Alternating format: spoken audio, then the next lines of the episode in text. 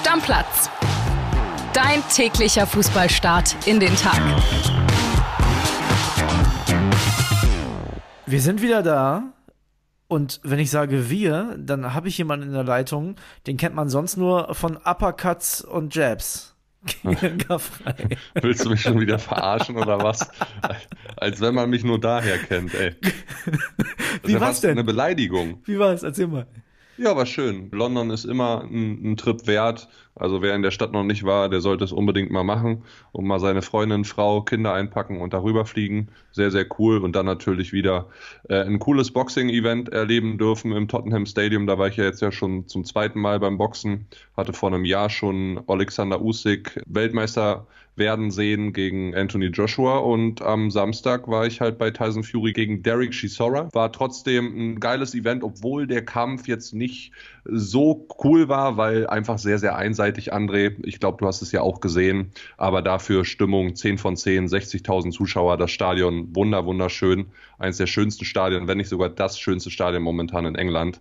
Also, und wenn die Briten dann nach sechs, sieben Pins anfangen, Sweet Caroline zu singen, dann geht schon gut ab. Der ein oder andere von euch wird es vielleicht auf meinem Instagram-Kanal gesehen haben. Tyson Fury kam rein zu Football's Coming Home. Der hat das schon so ein bisschen gespoilert, äh, was da dann gestern passiert ist. Denn die Engländer, das sah ähnlich aus wie Tyson Fury gegen Derek Chisora. Die haben gar nichts anbrennen lassen gegen Senegal. Ja, die haben einmal schön rasiert, ne? 3-0 ja. und Harry Kane trifft und ist jetzt, glaube ich, alleiniger WM-Rekordtorschüsse für die Engländer. Und der Sacker spielt auch sehr gut. Bellingham gefällt mir gut. Also die Engländer sind ja dran, das wahrzumachen, was Tyson Fury gestern mit Footballs Coming Home quasi gefordert hat. Ne? Was enttäuscht ein bisschen vom Senegal, weil also die hatten in der ersten Halbzeit eine ganz gute Chance zum 1 zu 0, hat nicht geklappt und danach ging ja gar nichts mehr ja, was soll ich jetzt enttäuscht sein vom Senegal? Ne? Ich glaube, die sind froh, dass sie ohne Sadio Mané bis ins Achtelfinale überhaupt gekommen sind und die Gruppenphase überstanden haben. Die haben jetzt kein schlechtes Turnier gespielt, aber haben natürlich auch nicht die Sterne vom Himmel geholt und das war uns allen ja mehr oder weniger klar mit dem Ausfall von Mané. Was meinst du, wie weit kann es für die Engländer gehen? Also jetzt muss ich ja ehrlich sagen, die WM geht so richtig los und äh, gestern Abend habe ich dann realisiert, als ich aus London wiedergekommen sind, ja Mensch, wir sind ja nicht dabei. Jetzt, wo das Turnier so richtig startet mit diesen geilen Line-Ups, so, also Argentinien, die jetzt gegen die Holländer spielen, England gegen Frankreich im Viertelfinale, das sind schon richtige Schlagerpartien und da will ich mich echt nicht festlegen. Ich würde ja, jetzt so die Tendenz geht bei mir eher Richtung Frankreich, weil die waren ja auch wieder stark gestern. Ja, die Franzosen waren stark, haben 3 zu 1 gewonnen, auch da ist nichts angebrannt äh, gegen die Polen. Obwohl ich sagen muss, so gerade große Teile der ersten Halbzeit haben das die Polen schon nicht schlecht gemacht. Ja, die hatten ja die Möglichkeit auch auszugleichen, ne? Hatten zwei, drei gute Aktionen vorm Tor und machen das Ding dann leider nicht. Genau, aber 44. Olivier Giroud macht es dann besser, macht es 1 zu 0 nach Vorarbeit Mbappé und der war gestern mal wieder wirklich mal wieder Spieler des Spiels, hat das zweite und dritte Tor für die Franzosen selber gemacht. Und da muss ich dir ganz ehrlich sagen, da muss Miro Klose langsam aber sicher anfangen zu zittern und um seinen Torrekord fürchten. Ja, Pelé hat er ja schon abgelöst, den großartigen. Und jetzt muss man mal gucken, der Junge ist 21 Jahre alt. Der kann vielleicht zwei, wenn nicht sogar noch drei WMs ziemlich sicher spielen, ja. Genau, also man wünscht natürlich auch niemanden eine Verletzung und wenn es am Ende so sein sollte, dass Mbappé mehr Tore macht als Klose, dann hat er sich das mit Sicherheit auch verdient. Ich habe mich gestern wieder tierisch über Robert Lewandowski aufgeregt. Wegen dem Elfmeter zum Schluss? Ja, dann weißt du auch warum. Nicht, weil der den Elfmeter verschießt und nochmal wiederholen darf und den dann reinmacht. Nicht mal auch wegen dem Anlauf, den ich auch schon Quatsch finde, ne? Nicht deswegen. Ich habe mich aufgeregt, weil die Polen, die liegen 3-0 hinten, 90 plus 7. Die sind raus. Die sind einfach raus. Lewandowski. Dann haben sie gejubelt. Nee, warte. Lewandowski hat sein WM-Tor gemacht. Da waren so viele Leute auf dem Feld, für die ist es vielleicht das letzte Länderspiel gewesen. Gib doch einem anderen den Ball. Also ich ach, verstehe ach, du fandest das nicht. egoistisch. Ja, voll, so, Mann. So weit habe ich jetzt gar nicht gedacht, um ehrlich zu sein. So. Ich fand es nur ein bisschen arrogant, wie er sich den ersten da so hinlegt und wie er dann beim zweiten bei dem Wiederholungsversuch, weil Loris ja beim ersten Versuch klar von der Linie runtergegangen ist. Also das fand ich dann schon so ein bisschen übertrieben. In der Nachspielzeit war eh nichts mehr drin und dann jubelt er da noch und freut sich und Ich meine, haben die sich nicht mehr ausgerechnet gegen die Franzosen? War für die von Anfang an klar, dass da bei der Station dann Schluss ist? Ich äh, weiß nicht. Den Eindruck hatte man früh, denn da wurde dann irgendwie auch in der 70. dann gewechselt oder 71. Das war schon fast so ein bisschen weiße Fahne von den Polen, also weiß ich auch nicht. Aber ja, ganz abgesehen von dem Jubel und dass der Lori die, äh, die Linie zu früh verlässt, liegt auch daran, dass der Lewandowski ja auch dreimal im Anlauf verkürzt. Weißt du, was soll der denn machen? Weißt du, der Schütze kann machen, was er will, der Torwart darf sich nicht bewegen, ist ja auch schwachsinnig. Ja, das Regelwerk, was Elfmeterschießen angeht, ist klar anti-Torwart geworden mittlerweile. Aber ein großer Sportsmann, der jetzt sein WM-Tor, weißt du, hätte das noch nicht gehabt, okay, aber der sein WM-Tor schon in der Tasche hat. Ein großer Sportsmann geht zu dem einen oder anderen Teamkollegen, den er gerne mag, der auch viele Verdienste für sein Land hat und sagt, Sag mal, willst du, willst du dein WM-Tor machen? Und wenn es der Milik gewesen wäre, der auch mit vielen Verletzungen zu kämpfen hatte in seiner Vergangenheit, drückt dem Jungen den Ball in die Hand, der soll versuchen, sein Tor zu schießen. Ich habe das nicht verstanden. Das hat mich wirklich sauer gemacht. Ja, da nur zur Verteidigung. Robert Lewandowski ist natürlich ein Stürmer und will immer Tore machen, ne? Aber das nur so am Rande. Ja, das ist ja auch klar und ich verstehe das auch. Und wenn es da 1-0 steht, dann sage ich auch nichts. Aber bei einem entschiedenen Spiel, ja, weiß ich nicht. Hat einen ganz komischen Geschmack für mich, weiß ich nicht. Aber Robert Lewandowski wird, so schätze ich jetzt mal, auch keine weitere Fußball-Weltmeisterschaft spielen. Das gleiche gilt übrigens auch für Thomas Müller. Also kann ich mir nicht vorstellen, dass der dann mit 37, 38 noch eine WM spielt. Ob er jetzt die Heim-EM äh, mitzockt, das ist noch nicht ganz klar. Also eigentlich hatten wir ja gedacht, das Interview nach dem Spiel, das klang nach, äh, Leute, ich verabschiede mich. Aber er hat jetzt gestern einen Instagram-Post rausgehauen und äh, da gab es jetzt keine großen Abschiedsworte. Ne? Hat gesagt, der Stachel sitzt brutal tief. Ich lese das jetzt nicht alles vor, ne? Auch tiefer als sonst und ja, hm, ganz komische WM. Großes Danke, sagt er am Ende und bis bald. Das klingt jetzt nicht ja. so, als wenn der Safe weg ist. Ja gut, bis bald kann ja auch heißen, in 47, 46 Tagen geht die Bundesliga wieder los und da sehen wir uns auf dem Platz. Ne, Josua Kimmich hat ja sowas ähnliches gepostet, von wegen, es geht weiter, denn aufgeben ist niemals eine Option. Die werden sich jetzt alle erstmal in den Urlaub verziehen und so ein bisschen ihre Wunden lecken mit Freunden, Familien und so weiter, damit sie das rauskriegen aus dem Kopf, was glaube ich nicht so einfach ist nach all dem, was auf sie auch eingeprasselt ist, vor, während und jetzt auch nach der WM. Teilweise zu Recht oder vieles zu Recht, besser gesagt. Ja, und bei Thomas Müller sage ich dir ehrlich, André, ich habe auch im Flieger gestern auf dem Rückweg nach Berlin so ein bisschen über Thomas Müller nachgedacht. Auf der einen Seite hat er wahnsinnig viel geleistet für, für dieses Land, ja. Wenn ich mal so zurückschaue, 2009, 2010, als der so emporkam, da war ich 16, 17 Jahre alt. Also ich bin auch irgendwie mit dem Mann erwachsen geworden, habe viele Spiele von dem gesehen, habe natürlich auch gejubelt, äh, als wir die WM gewonnen haben und er so überragend gespielt hat du erinnerst dich ja so ein bisschen an die Zeit, ne? Und schon, klar, muss man sagen, bin ich irgendwie mit dem groß geworden und auch mit einem Lukas Podolski oder einem Bastian Schweinsteiger. Und auch da war ich traurig, als es irgendwann vorbei war in der Nationalmannschaft. Auf der anderen Seite sage ich aber auch, ich habe es ja gesagt, jetzt müsste eigentlich ein radikaler Umbruch her, wie nach der EM 2004, als ja alles rasiert wurde und alles neu gemacht wurde, mit Bierhoff dann als Manager, mit Cleansey als Trainer, mit Yogi Löw als äh, Co-Trainer. Und das war ja der Beginn einer großartigen Phase für Fußball Deutschland. WM 2006, dann 2010, 2008 nicht zu vergessen, 2014 der WM-Titel, die Krönung. Und danach ging es ja nach der EM dann 2016 wieder bergab.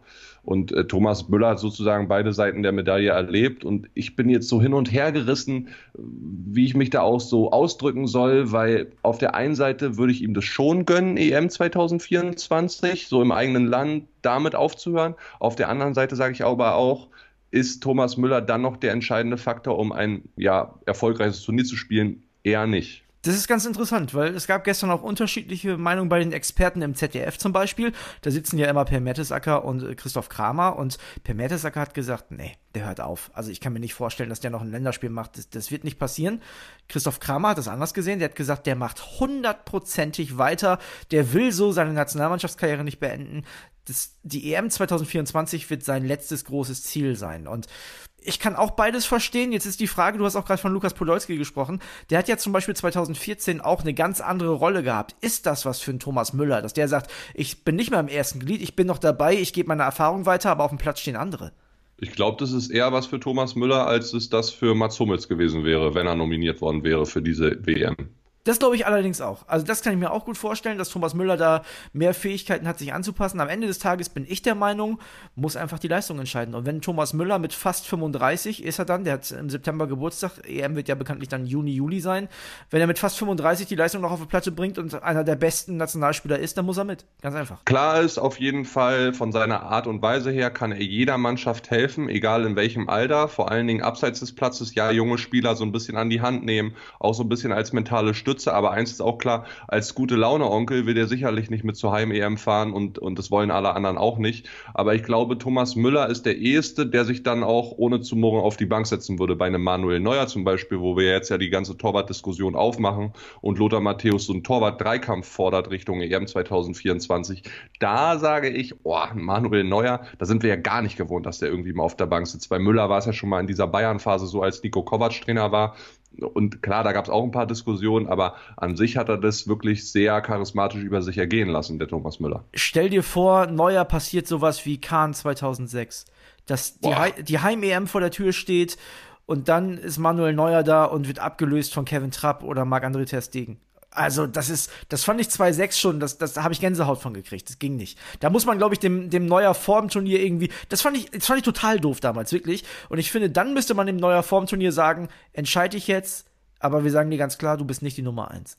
Die Frage ist immer, mit wie viel Größe man dann mit so einer Situation umgeht. Wenn ich mich an Oli Kahn erinnere, der wahrscheinlich zu Hause alles kurz und klein geschlagen haben wird, damals nach dieser Entscheidung, wie er dann so im Viertelfinale vor dem Argentinien-Elfmeterschießen damals zugegangen ist auf Jens Lehmann.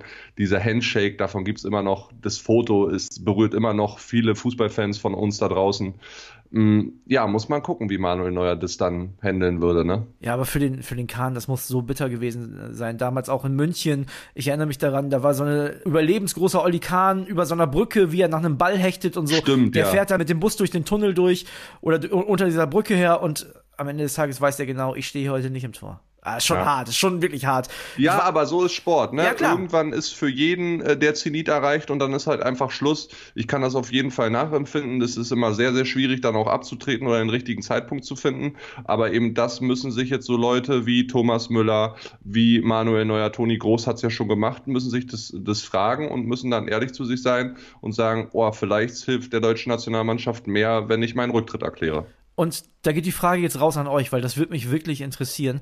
Was sagt ihr denn? Sagt ihr, Thomas Müller, Manuel Neuer von vornherein sagen, die Zeit ist jetzt vorbei? Oder sollen die in den sportlichen Konkurrenzkampf treten und am Ende, und das muss dann ja auch Voraussetzung sein, das ist ja das, was ich auch so bemängelt habe, spielen dann die Besten? Weil es kann nicht sein, dass sie wieder nominiert werden und auf dem Platz stehen, weil sie Neuer und Müller sind. Das geht halt nicht. Ja, so sieht's aus. Eine Sache möchte ich noch mit dir besprechen. Das Thema kam auch gestern nochmal auf. Und zwar ging es da um die äh, Wir halten uns den Mund zu Aktion.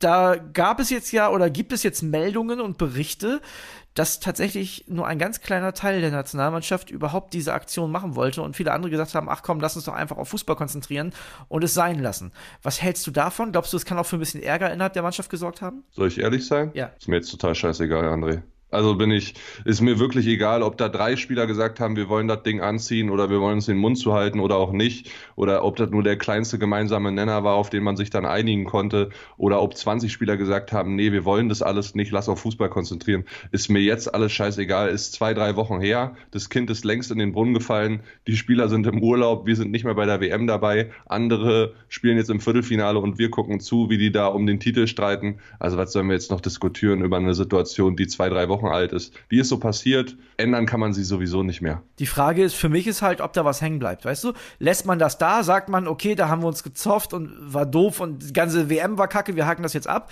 Oder bleibt da nachträglich was hängen? Das ist das, aber was André, mich beschäftigt. Aber André, wenn wir ehrlich zueinander sind und ich glaube, das hat auch die Community in den letzten paar Jahren beim DFB und auch bei unserer Nationalmannschaft gespürt, irgendwas ist doch da seit Jahren schon im Argen. Also da ist doch nicht alles Friede, Freude, Eierkuchen und es ist eine Mannschaft, die sehr geschlossen miteinander harmoniert. Das ist sie schon lange nicht mehr und, und das ist nicht erst seit diesem Bindenthema so. Das ist irgendwo in Watutinki in dem Russlandcamp damals nach hinten losgegangen und von da an haben die ja, dieses Konstrukt aus 20, 30 Spielern, die immer wieder dabei waren, die haben das nicht hingekriegt, das wieder wettzumachen. Die Frage ist, wie ändern wir das? Dann doch Tja. ohne Neuer und Müller? Und ganz neu? Ja, dann muss halt jemand Neues das Zepter in die Hand nehmen und muss die Mannschaft anführen. Aber die 95er-Jahrgänge wie Kimmich, Goretzka, die reden ja schon länger, dass sie die Next Generation sind und das Zepter übernehmen wollen. Gesehen habe ich das bisher ehrlicherweise nicht. Ja, ihr merkt schon, da sind viele Sachen äh, dabei heute, wo auch ihr euch zu äußern könnt, wo uns auch eure Meinung interessiert. Kili, zum Abschluss würde ich sagen, gucken wir uns nochmal die beiden Achtelfinals von heute an. Wir haben einmal die Partie Japan gegen Kroatien um 16 Uhr, halte ich für eine sehr ausgeglichene Nummer. Also vielleicht ja. das ausgeglichenste Achtelfinale von allen sogar. Ja, wobei man trotzdem am Ende drüber schreiben würde, Überraschung, wenn Japan weiterkommt. Definitiv, da bin ich bei Und ich dir. rechne damit, dass Japan weiterkommt. Du glaubst, sie machen das? Also ja. irgendeine Überraschung muss es ja im Achtelfinale geben. Und da lege ich mich jetzt fest, im zweiten Achtelfinale gibt's keine, denn die Südkoreaner sind irgendwie zum Achtelfinale gekommen wie die Jungfrau zum Kind. Also es war ja eine ganz merkwürdige Gruppenphase von denen und ich glaube, die haben gegen Brasilien aber so mal gar keine Chance. Nee, vor allen Dingen, wenn Neymar wieder dabei ist. Auch ohne Neymar. Also egal, ob der jetzt heute Abend mitspielen sollte oder nicht, ich bin mir sicher, Brasilien gewinnt das Spiel deutlich. Da gibt's auch nicht den Hauch einer Verlängerung. Das würde ich im ersten Spiel nicht sagen. Also das kann sogar bis ins Elfmeterschießen gehen, habe ich so im Gefühl. Ja, gehe ich mit dir mit. Okay, also spannender Fußballtag heute, ne? Ihr wisst ja, morgen neue Folge Stammplatz. Weiter einschalten. Wir machen für heute den Deckel drauf. Ciao, ciao. Tschüssikowski, Freunde. Schöne Woche. Stammplatz. Dein täglicher Fußballstart in den Tag.